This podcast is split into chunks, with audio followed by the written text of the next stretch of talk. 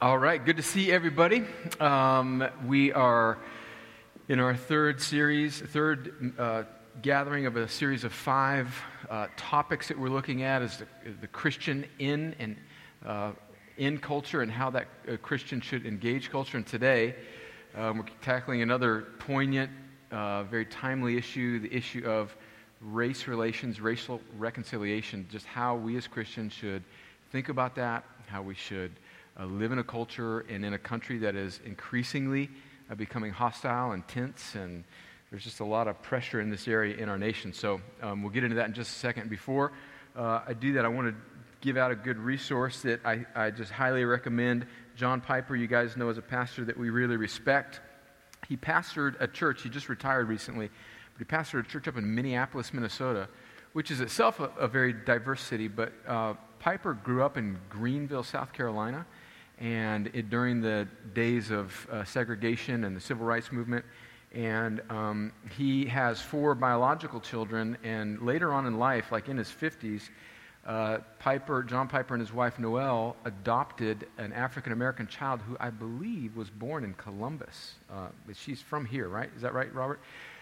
Social worker is from here. Maybe a lot of you know her, Phoebe Dawson, a lady that's uh, a well known uh, Christian in our community that helps with adoption. Um, so he has an African American daughter, and he uh, that's been one of the emphases in his ministry. And he wrote a book a few years ago, few, few years ago called Bloodlines: Race, Cross, and the Christian.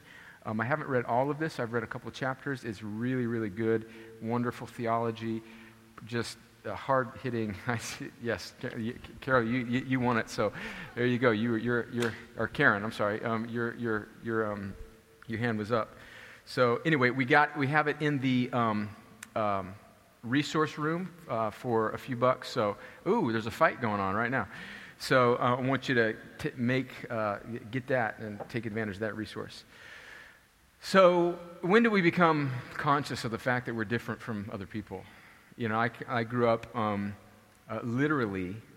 Uh, and I'm not misusing that word as much of our generation does now. Like, literally, Dad, literally. It was the worst thing, literally, literally literally just minutes from Mexico.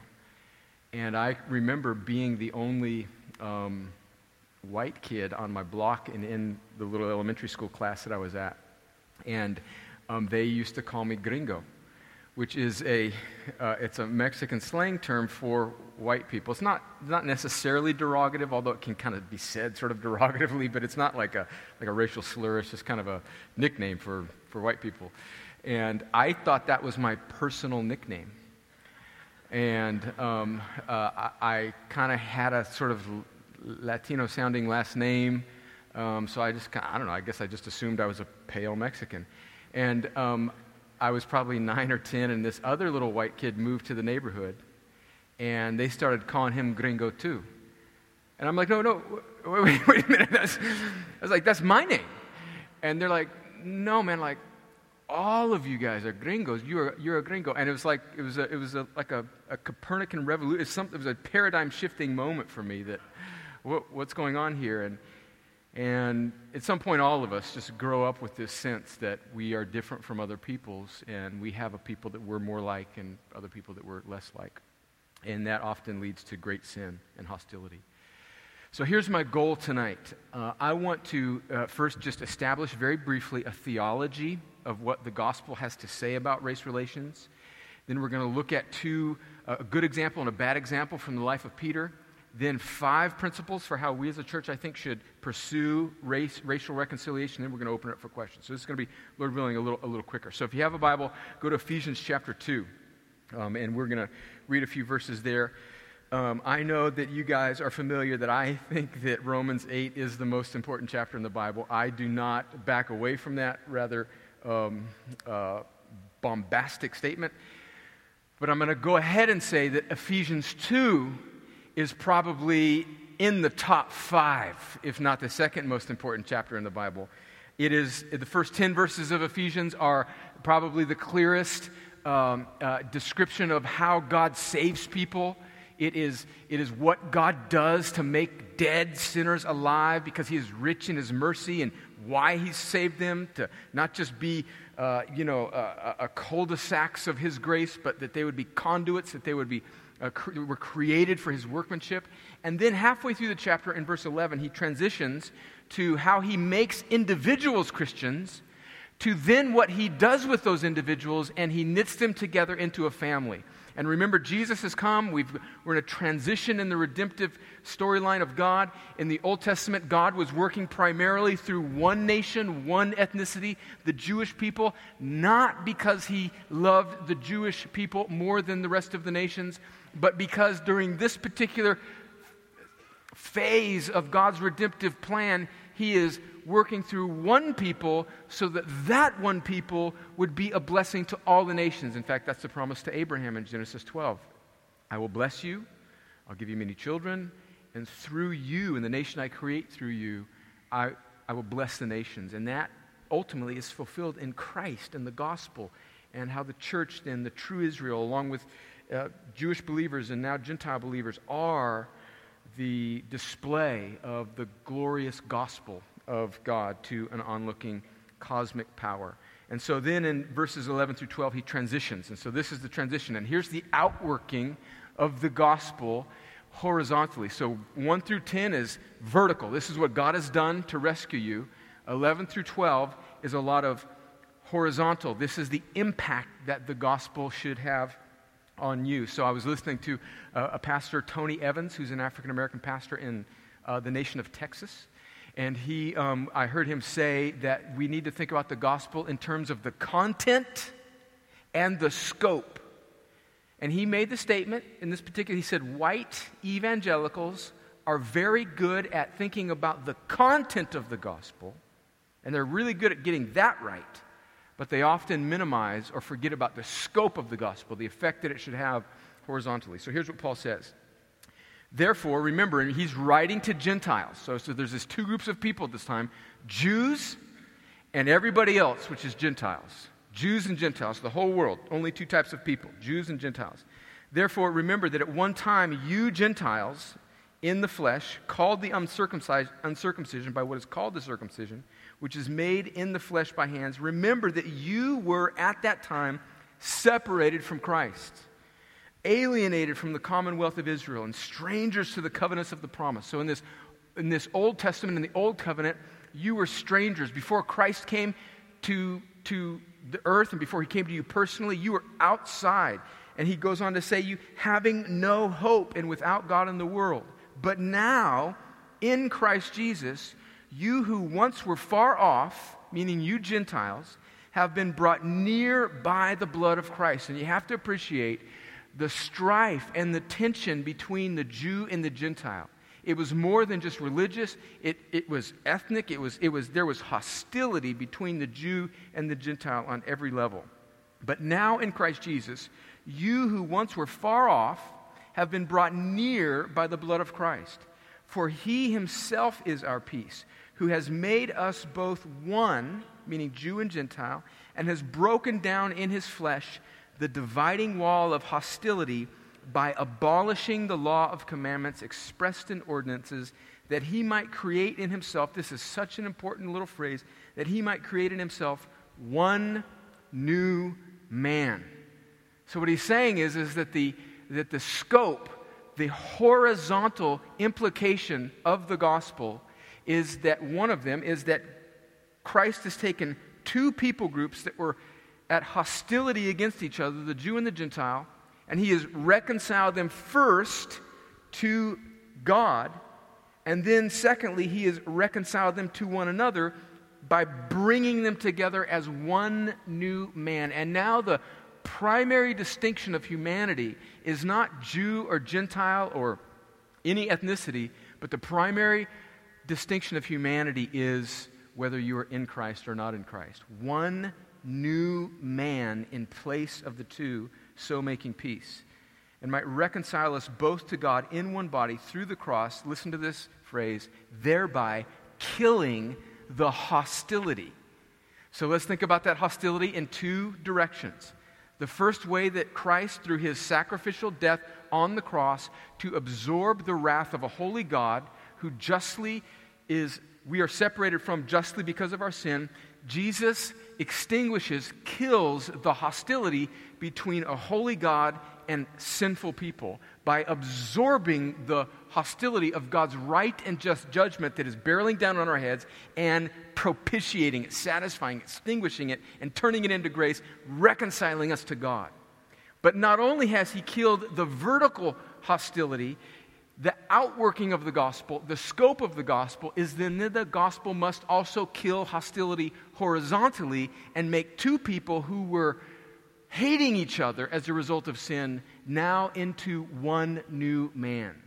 So we see this, this content of the gospel and the scope of the gospel being having clear, obvious ramifications. In fact, that's the picture here in Ephesians 2 of racial reconciliation as being one of the primary outflows of the result of the work of Christ on the cross. I heard an African American pastor in Jacksonville, Florida, who I just have a lot of respect for. He's a wonderful preacher. His name is H.B. Charles Jr. He used to pastor in Los Angeles. He was a young boy. His dad was a pastor. His dad passed away when he was 17 years old, and the church voted him in to be the pastor. And he started pastoring a church in Los Angeles at 17 years old, did that for about 20 years, and a few years ago was called by this church in Jacksonville. He's now the pastor of Shiloh Metropolitan Baptist Church in Jacksonville, Florida. If you're looking for good pastors to listen to or podcast, this guy is it. He preaches in that kind of that, that African American sort of cadence that just makes you just want to get up and just like, yeah, you know, just he, he can just bring it. His name is H.B. Charles Jr., and he said that some people say, I heard him say this, it's so good. He said, Some people say that blood is thicker than water, meaning familial relationships are thicker. He said, But blood is not thicker than water if that water is the water of baptism. And I think that's such a good way of putting it so succinctly that we are knit together. Here's a practical implication of the gospel, and this is something that we need to just say and hear is that the practical outworking part of the scope of the gospel is that we are more knit together for eternity with Christian brothers and sisters of other ethnicities, even ethnicities of people groups that we may be at war with as a nation, than we are even with our own blood relatives who are not trusting in Christ. The gospel has a scope to it that includes and it really is primary in it, is racial reconciliation. Okay, so then let's look at two examples of this a bad one and a good one. Actually, let's start with the good one uh, from the same from the life of the same same uh, apostle Peter. So Acts chapter 10. And let's just get a picture of what is going on in the church at this time. The gospel is spreading across the known world at the time. The day of Pentecost has happened. The Holy Spirit has fallen on these Jewish disciples in the upper room on the day of Pentecost in Acts, chapter 2. The 12 disciples of Jesus, the 120 gathered in the early church in Acts chapter 2, are all ethnically Jewish.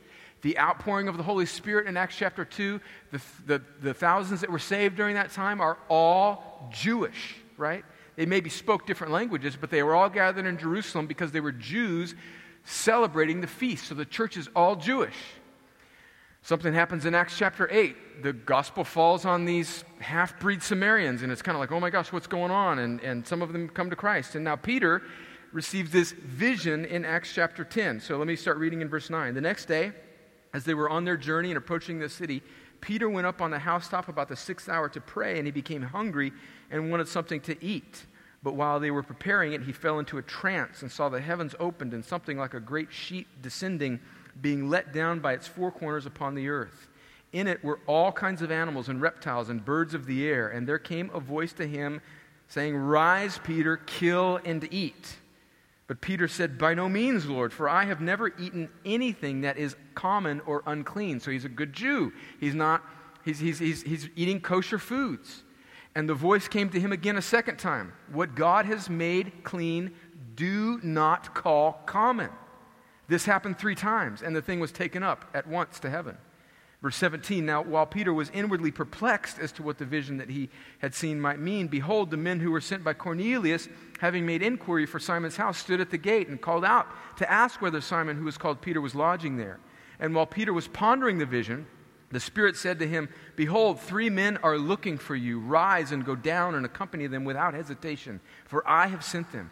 And Peter went down to the men and said, I, I am the one you are looking for. What is the reason for you coming? And they said, Cornelius, a centurion, an upright and God fearing man. So he's a centurion, he's a Roman, we know he's a Gentile, who's well spoken of by the whole Jewish nation, was directed by a holy angel to send for you to come to his house and to hear what you have to say. So he invited them in to be his guests. So God is superintending the passing of the gospel across racial lines. He's just making it happen by his divine providence. The next day he rose and went away with him, and some of the brothers from Joppa accompanied him. And on the following day they entered Caesarea. Uh, Caesarea. Cornelius was expecting them and called them together with his relatives and close friends. Verse 25 When Peter entered, Cornelius met him and fell down at his feet and worshiped him. But Peter lifted him up, saying, Whoa, whoa, killer, easy. Stand up. I too am a man. And as he talked with him, he went in and found many persons gathered. Now, you got to appreciate the intensity of this scene. And Peter's going to allude to it here in just a second, verse 28. Jews and Gentiles did not mix. They didn't mix. It was forbidden to Jews to, to mix with these Gentiles and to, to, to associate with them. It would make them unclean. Peter's already junked up about this vision of having to eat this stuff that's unclean. He's still got these tensions in his heart. And there's strife. The Gentiles don't like the Jews because the Jews look down the end of their nose at them. There's strife. Listen to what Peter says when he rolls up in the crib in verse 28. And he said to them, just this is your opening line. Like imagine walking into, you know, like South Central LA, white evangelical, knocking on the door, bunch of African Americans. Excuse me, can, can, um, can I come in? Let me, I have an announcement to make. You yourselves know how unlawful it is for a Jew to associate with or to visit anyone of another nation. But God has shown me that I should not call any person common or unclean. So when I was sent for, I came without objection. And I asked why you sent for me. Hi, I'm Peter. I mean, that's a good way to get yourself killed. But the Holy Spirit is pushing the gospel across racial lines. And he goes on, we won't take the time to read it. He goes on to preach the gospel. The gospel falls. Cornelius' house believes. And Peter is obedient to this paradigm stretching vision that he has to go and witness to these people that you have previously despised. And he does it. Now, here's the interesting thing. I think it, it must be because Paul then just got became a Christian a chapter before, and then he writes Galatians, so there probably is a little bit of lag time between Paul and Peter becoming, you know, uh, ministry partners and talking to each other and getting to know one another. Then we see in Galatians 2, this was a, this was a wonderful example of, Paul, uh, of Peter being obedient to the vision that God had for him. But then we're going to see sometime later he completely jacks it up. So go to Galatians chapter 2. We'll see. We just saw a good example. Now we're going to see a bad example. Peter's going to be hypocritical. So, Galatians chapter 2, starting in verse 11, just a few verses. But when Cephas, that's another name for Peter, came to Antioch, I opposed him to his face because he stood condemned. This is Paul. Paul was, he, he was, he was a, a little rough.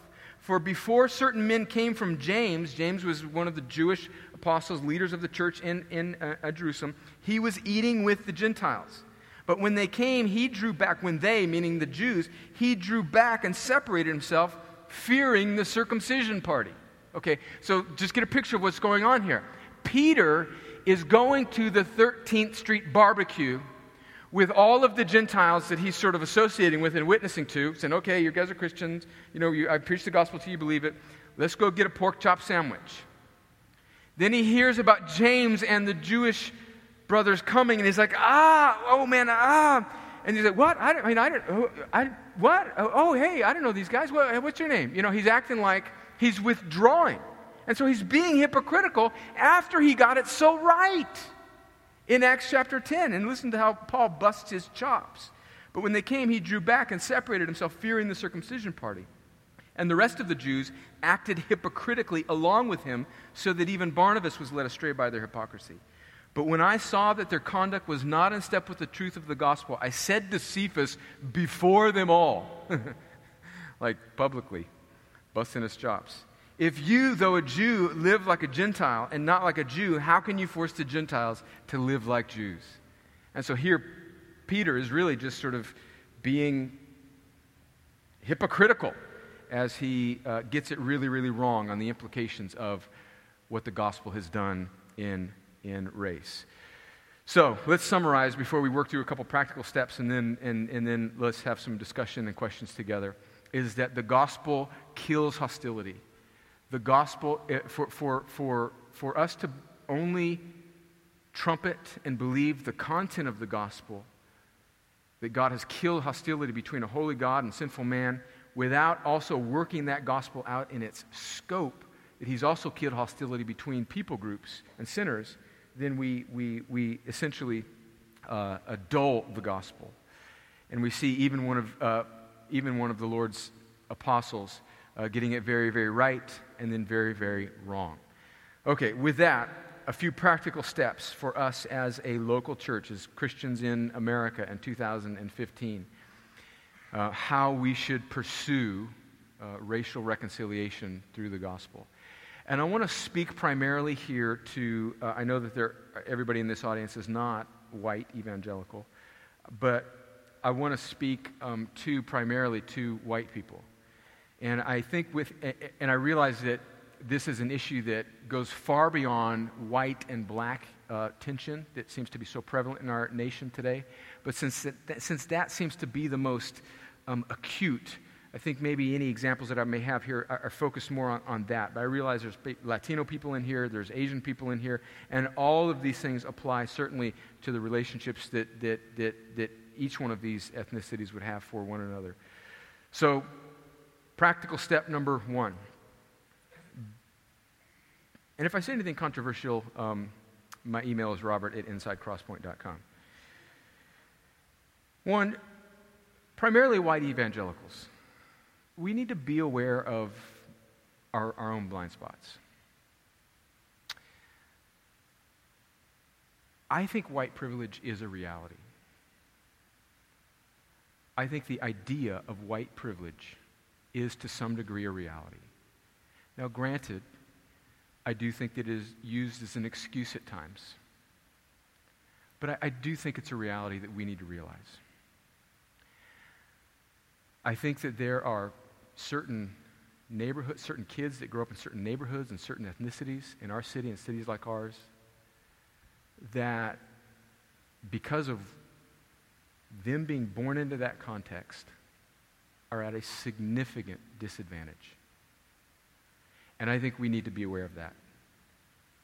And I, I don't think it really is a nuanced enough gospel centered approach for us to take the one black guy who goes to Columbus High School, who gets accepted to Harvard, and then becomes a doctor, and say, See, this is a land of opportunity. You, come on. And I know I'm, I'm painting with broad strokes, but I, I think it's more nuanced than that. I think that a poor black kid that is born in Booker T. Washington projects is at a significant disadvantage. And I think he's probably, in a lot of ways, at times, and this again is not an excuse for everything, he's at maybe more of a significant disadvantage than maybe a poor white kid. Now, listen, I know that there's a thousand other caveats that you got to say there, right? I get that. I get that. And I'm not saying that's an excuse for anything.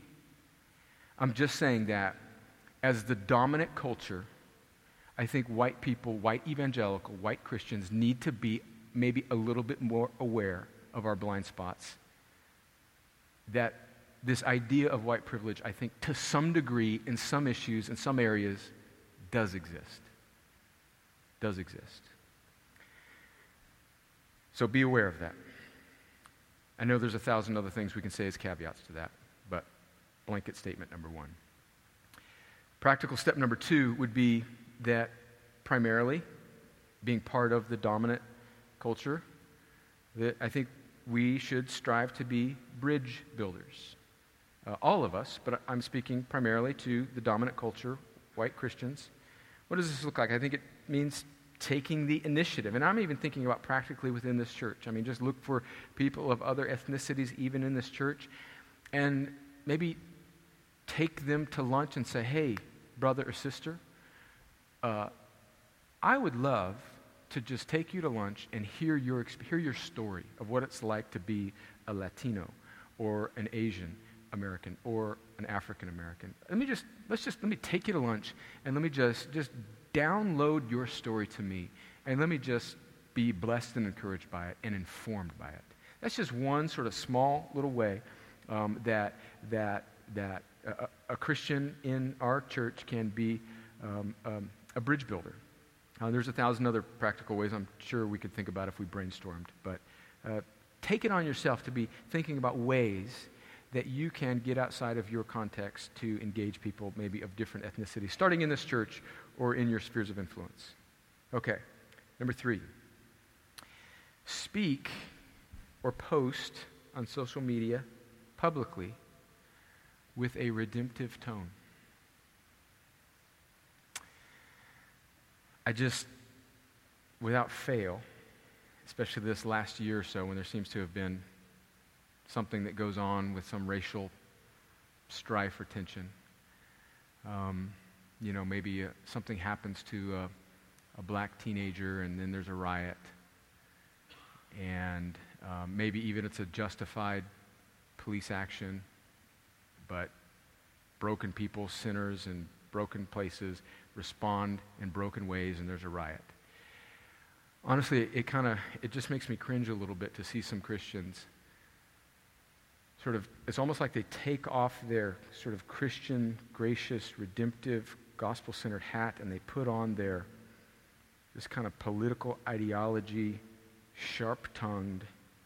Well, what about black on black crime? What about all these that got killed by the Okay, all that may be true. But I just think that when white people go to Facebook and they speak in defensive ways about things that are so, about, about cultural issues that are so much more complex and nuanced than a bunch of poor black people rioting because of their upset. There's a thousand things going on there. There's a thousand and one things going on there and a million underneath the surface. And for us just to assume that we know everything that's going on in that situation and with those people and in their hearts, and that we can, it's just, it's just naive and unhelpful. And it is identifying more as a Jew or a Gentile or a, a European American or a, a white person than it is one new man. And so I think we should speak and post publicly with a redemptive tone. I'm not saying that there aren't critiques to be made of every culture. And I'm not saying that this doesn't give any ethnic group that may be doing unlawful things any license to do any of that. Don't misunderstand me. You know I'm not saying that. I'm saying that there is a redemptive way, a gospel centered, careful, nuanced way that a Christian should speak when they have a, a biblical understanding of sin and human nature and humanity. Related to this, and let's dig a little bit deeper. Number four, speak not only publicly with a redemptive tone, but speak privately amongst your own ethnic group with a redemptive tone. This is where it gets personal, white folks. And I can only speak for white folks because I'm a white folk. I know the conversation you hear about something. You hear about a crime. You hear about this or whatever, and you give one another a knowing glance, kind of like black thug. We do that. Oh, and we think that we're not racist. I have a black friend, as if you don't know me. I have my best friend is black. Well, congratulations. Does that just exonerate you from all? Do you see how deep seated it is in our heart when we give our own ethnic group that knowing glance? Oh, it's a black guy? Yeah. It's a black guy that robbed the bank, that, that carjacked the car, right? And I think that when our whispered conversations are like that, we don't realize what a formative effect they have on our subconscious worldview. And we, we just need to repent of that. I, I know I've had those sort of glances like that. I repent of that. I just, I just think about myself like that. It's just disgusting. I, I grew up like that, thinking, I can remember joking about Mexicans in that way with my family. And we never considered ourselves prejudiced people, but we would sort of joke about, you know, Mexicans in that way. And I'm ashamed of those little whispered glances that I would give my few white friends about, you know, whatever brokenness was working out in a Mexican culture at that time kind of adds. That's that, you know, Speedy Gonzales or whatever. That, that, that's broken, it's sinful, it's heinous, and it has a very formative effect on our heart. And it's easy to get away with and not notice because we're just, it's just sort of inbred into our whispered conversations. I think we should repent of that, and we should seek to speak privately with our spouses and with our loved ones and our family with a redemptive tone if you're not doing that. And then, fifth and final, before questions, I think we should wisely celebrate and pursue diversity in tangible ways. Um, a couple just outworkings of this. I think we should be a church, and I think we are, but I think we should be a church that welcomes and celebrates interracial marriage. I think, I think, I, I don't know if I've said this publicly, I think I have years ago, but I just want to get it on the record on the um, interwebs or whatever we put this thing on. Um, I just wanted to say that I think interracial marriage is a wonderful and beautiful thing. And I think it has a wonderful opportunity to display the surpassing worth of Christ and how the very core of what a human being is to be in Christ and how beautiful it is to see two cultures come together in marriage. I think we should celebrate that and be excited about that when we see that. Um, I would much, I would be, I would be very okay with one of my children marrying a uh, person of another race, as long as that person is trusting in Christ. Um, I think that uh, another way that this might work itself out is that we should celebrate and include various expressions of worship and music, and we try and do that uh, to some degree here. You've seen us do spoken word type things and um, incorporating things in our worship, um, but just little things like that can be tangible ways that we should pursue. Um, I think that I think one, one way I think you know I've, I've, I've preached in a couple African American contexts, and it's just a whole lot better preaching to black folks. It just is because they're listening and because they're in it. And I don't know, some of you, every now and again, some of you will come up to me, man, man, I just want to jump up and say amen. And I'm like, do it! Right? I just think everybody's made differently, but I, I think, I think if that's you, I think that would be wonderful. I think, I think, I think uh, just a very small little way that we can pursue diversity in our church would be just more responsiveness in corporate worship. worship. Um, and I think I long for the day, and this is one thing that we occasionally pray for as a leadership team at Crosspoint, is that we would eventually someday have multiracial leadership in our church, maybe African American elder or pastor on staff and other ethnicities. That would be, that'd be a wonderful thing for us to, uh, Lord willing, do. Now, notice I said there, and then I'm going to end and we'll open it for discussions. I said wisely celebrate and pursue diversity in tangible ways. When I say wisely, I mean I think that there's ways that kind of out of white guilt or just a goofy sort of desire, sort of manufactured. Sometimes white churches try and manufacture, like, let's do something to get a few black folks in the church. And then they just, it's just corny and dumb and it's not genuine. And I just think that's just, that's not wise. It's, it comes from a good place, but it's not wise. I'm not saying we should be who we, uh, try and be who we aren't. I'm just saying that, that, that who we are as a predominantly white church should be more dominated by gospel culture than white culture. Let me just say that one more time. Who we are as a church, the loudest thing about us should not be what type of music we sing, what type of preaching styles we do, what type of food. Although those things, uh, those things are wonderful. I'm not. Let's let's. I'm a European. I'm a I'm a white kid that grew up in California in the 70s. I like when REO Speedwagon comes on the radio, it speaks to my soul. I can't fight this feeling anymore, baby, right? And that's, to me, that's like it just speaks to me in a different sort of way. And that's, that's not sinful. But when the loudest, most defining thing about us are those cultural preferences rather than the hostility, vertical hostility, and horizontal killing hostility of the gospel, then we have not yet arrived in this area.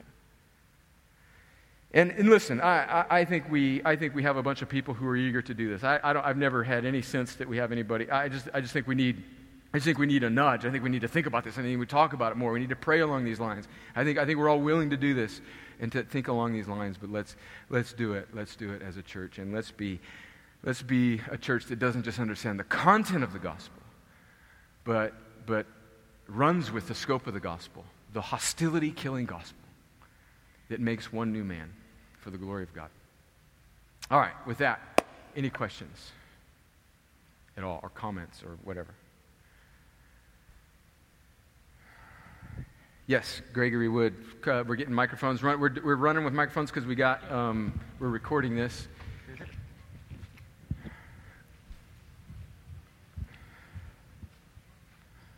You know, I'm always good for starting something. Yes, off. sir. Um, I am probably the only white Tuskegee Airman in this room. White Tuskegee Airman. Okay. I got I got the coin to prove it. I was part of the 332nd um, Squadron in Iraq that was the reactivated Tuskegee Airmen uh-huh. or Squadron. Oh, wow. And the thing that I, I garnered from that was I was so immersed in the culture of what that group of men and the struggle they went through to achieve what they did. Yeah. I think that had an impact on me. Yeah. And I think we should look at that. Amen. Amen. Praise God. That's right. I think that's getting uh, it really gets to what I was saying is I think we just don't understand the, some of the blind spots that we have. Like, come on, you, come on, this guy can do it. I think that's, that's, that's a little short-sighted. But thank you, Greg. That was a good comment. John. I, I think it's important uh, for, I mean, maybe everybody knows this already, but I grew up in the South, um, and it's important for everybody here to know that through the last, I don't know how many years, uh, certainly my entire lifetime, there have been churches on both sides. Yeah. Uh, I'm speaking predominantly black and white because this is the South that have taught, and some still teach, that interracial marriage is wrong, mm-hmm. and that really you can fellowship with somebody, but you there's a limit. Yeah. That and if you go over that, then you're sinning. Yeah. And so you we don't want to look anything, we don't even want to be close to anything like that. And we don't want people to accidentally lump us into that category yeah. Through our actions or yeah. anything else. Yeah. And I'm glad you mentioned that, John, because um, that teaching s- springs from a, well, I think it springs from the sin of racism, it springs from Satan, but, but sometimes people will use biblical justification and it springs from a horrible, flawed hermeneutic. Hermeneutic means a way, a lens by which you're, an interpretive way by which you're looking at Scripture. It gets to a little bit what we talked about Sunday. It's a way of looking at the Old Testament law, because there are commands, where there are parts of the Old Testament where, where uh, God will speak his law through Moses, saying, you know, don't intermingle with these people, don't marry these foreigners. And so from that, you know, these people have taken this sinful when they, when they think that, they're completely misunderstanding what we talked about last Sunday the role of the law. In that particular season or epoch of redemptive history, God is forming one nation. And he's making one nation, one ethnicity, the Jewish people, to be very distinct. And he's giving them laws about food and laws about cleanliness and laws about what they eat and all of that and laws about who they should marry. Not because God only likes the Jews and he doesn't like the, you know, the uh, or whatever, or the Canaanites. It's because he knows that if his people, because they are so weak in their sanctification, that if they marry these foreign women, they will take their gods. So it's not an ethnic distinction that God is making there, it's a religious distinction. He's saying, I need to preserve my people, right?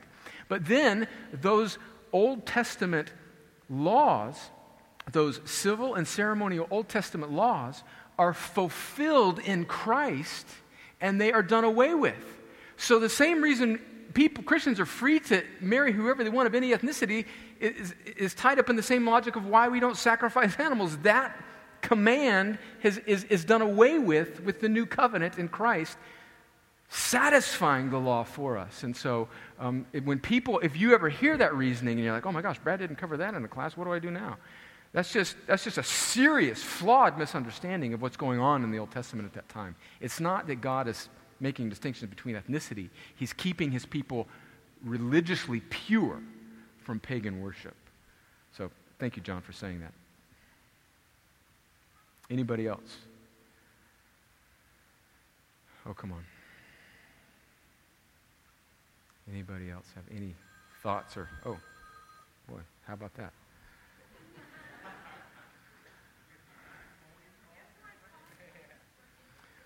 It's, uh, it's unknown, which makes me really nervous. Like it's Roswell, New Mexico calling for me or something. I don't know. Anybody else have, have, have anything? Oh, yes. Hi. Carlos, how Hey. are you? Is Hello, that Carlos? everybody. Yes, I'm Yeah. Carlos. Yes. Hi, I'm from Puerto Rico, just in case.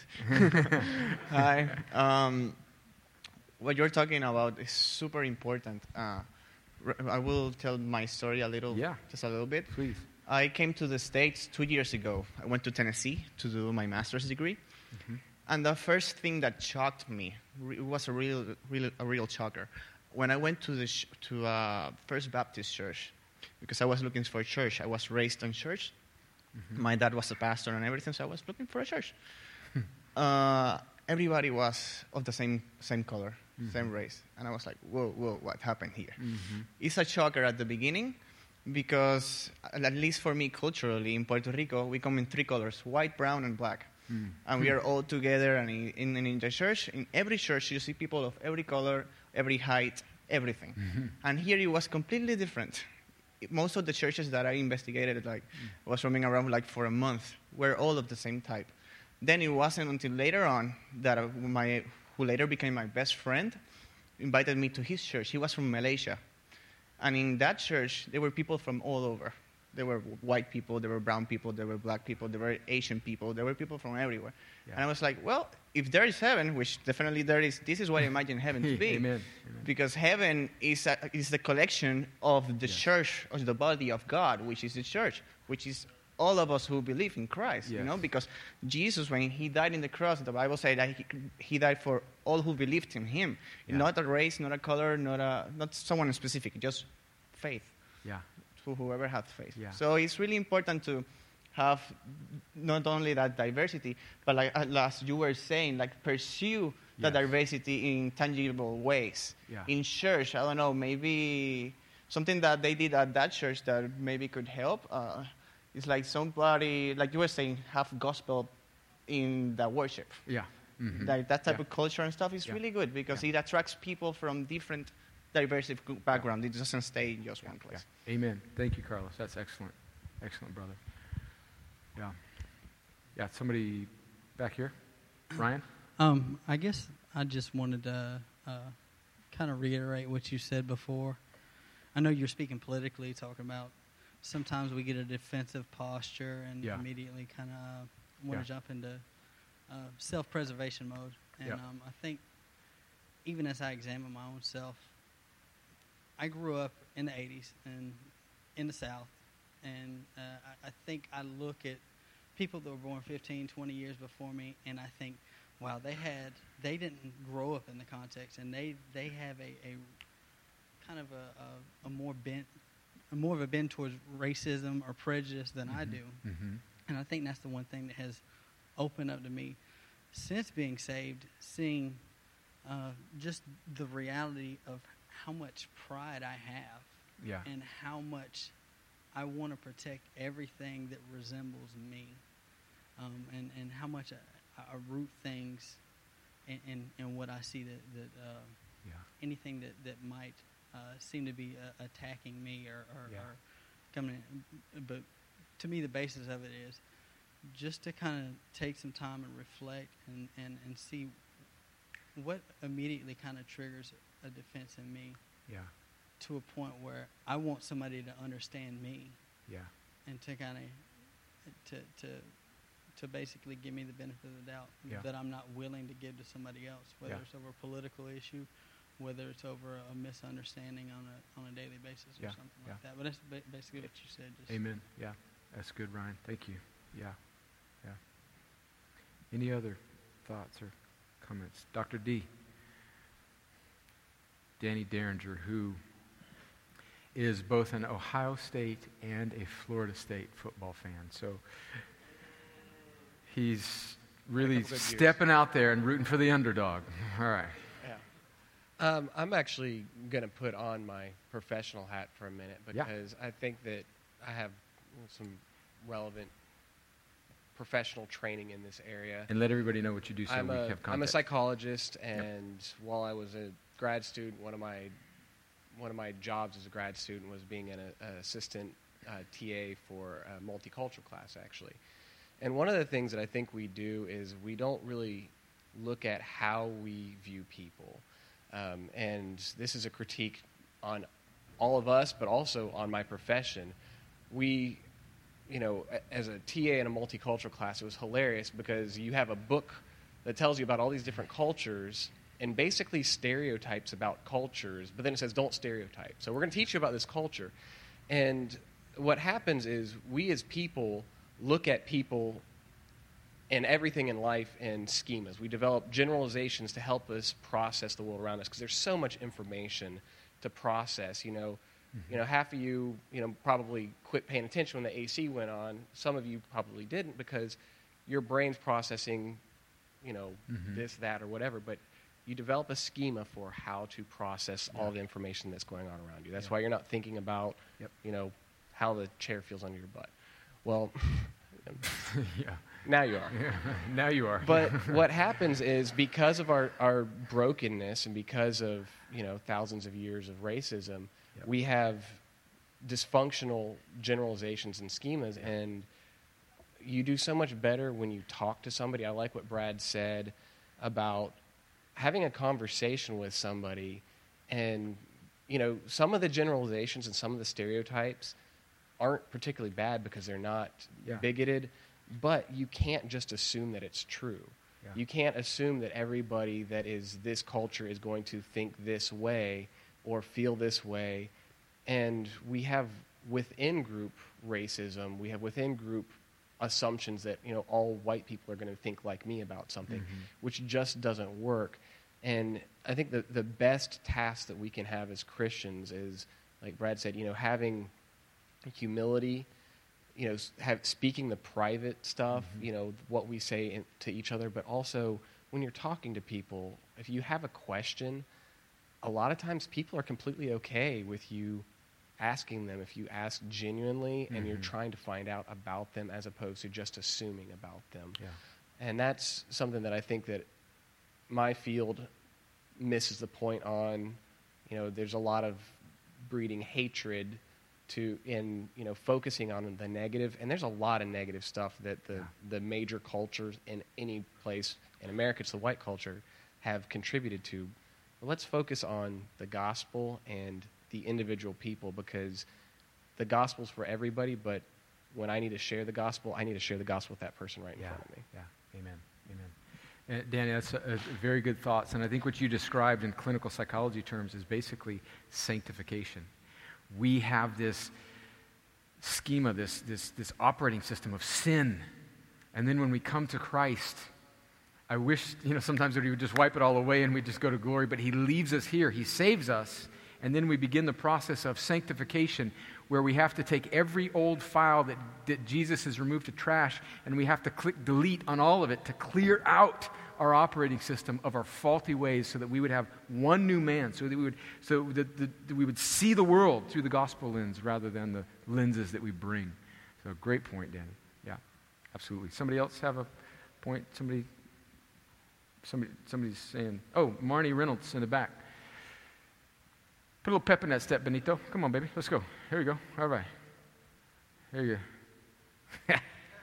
I think it's easier to have a diverse church in a more cosmopolitan atmosphere like Columbus when it's bigger. Yeah. And, and the reason I say that is, in my Yeah. experience, the, the church that I was in in college in South Georgia, um, and then Bruce and I, when we first got married, we were there for several years up until, pardon me, up until Taylor was born. He was probably two years old when we left there. So we were there probably nine or ten years, at least I was. And we deliberately targeted the neighborhood that we were in because we were in an inner city area downtown. In fact, we were part of the SBC, and at one point they had said, you know, you guys really need to get out of that part of town because Mm-hmm. you're not necessarily being effective. Mm. But we were trying to target that area, particularly when we had things like vacation Bible schools and um, prayer times. We had a um, prayer room and things like that. We tried to get people in. We went in the neighborhood. We followed up, and they just wouldn't stay. Yeah. They, they'd come for the events, Yeah. but they wouldn't always stay. So I don't know why that is. I don't know why it's easier in a, a bigger town like this that you can have a more cosmopolitan, diverse church. But Yeah.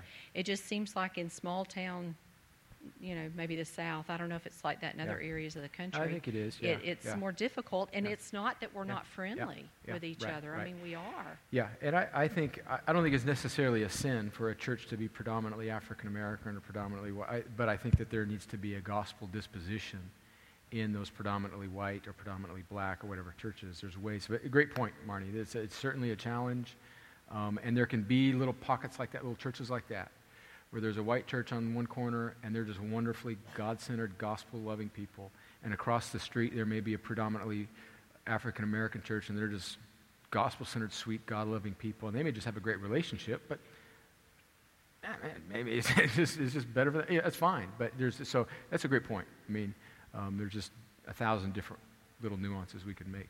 One last comment before I read a final text and we, we praise good, good discussion. Anybody have burning to say something? Carmen Albertson, let's get a microphone.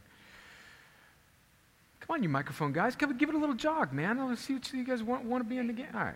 being a person of color, sometimes the attitude is you're expecting it to come at you. Ah. You're expecting that judgment to, to hit you. Ah, you're uh-huh. expecting to be, um, you know, racially judged. Yeah.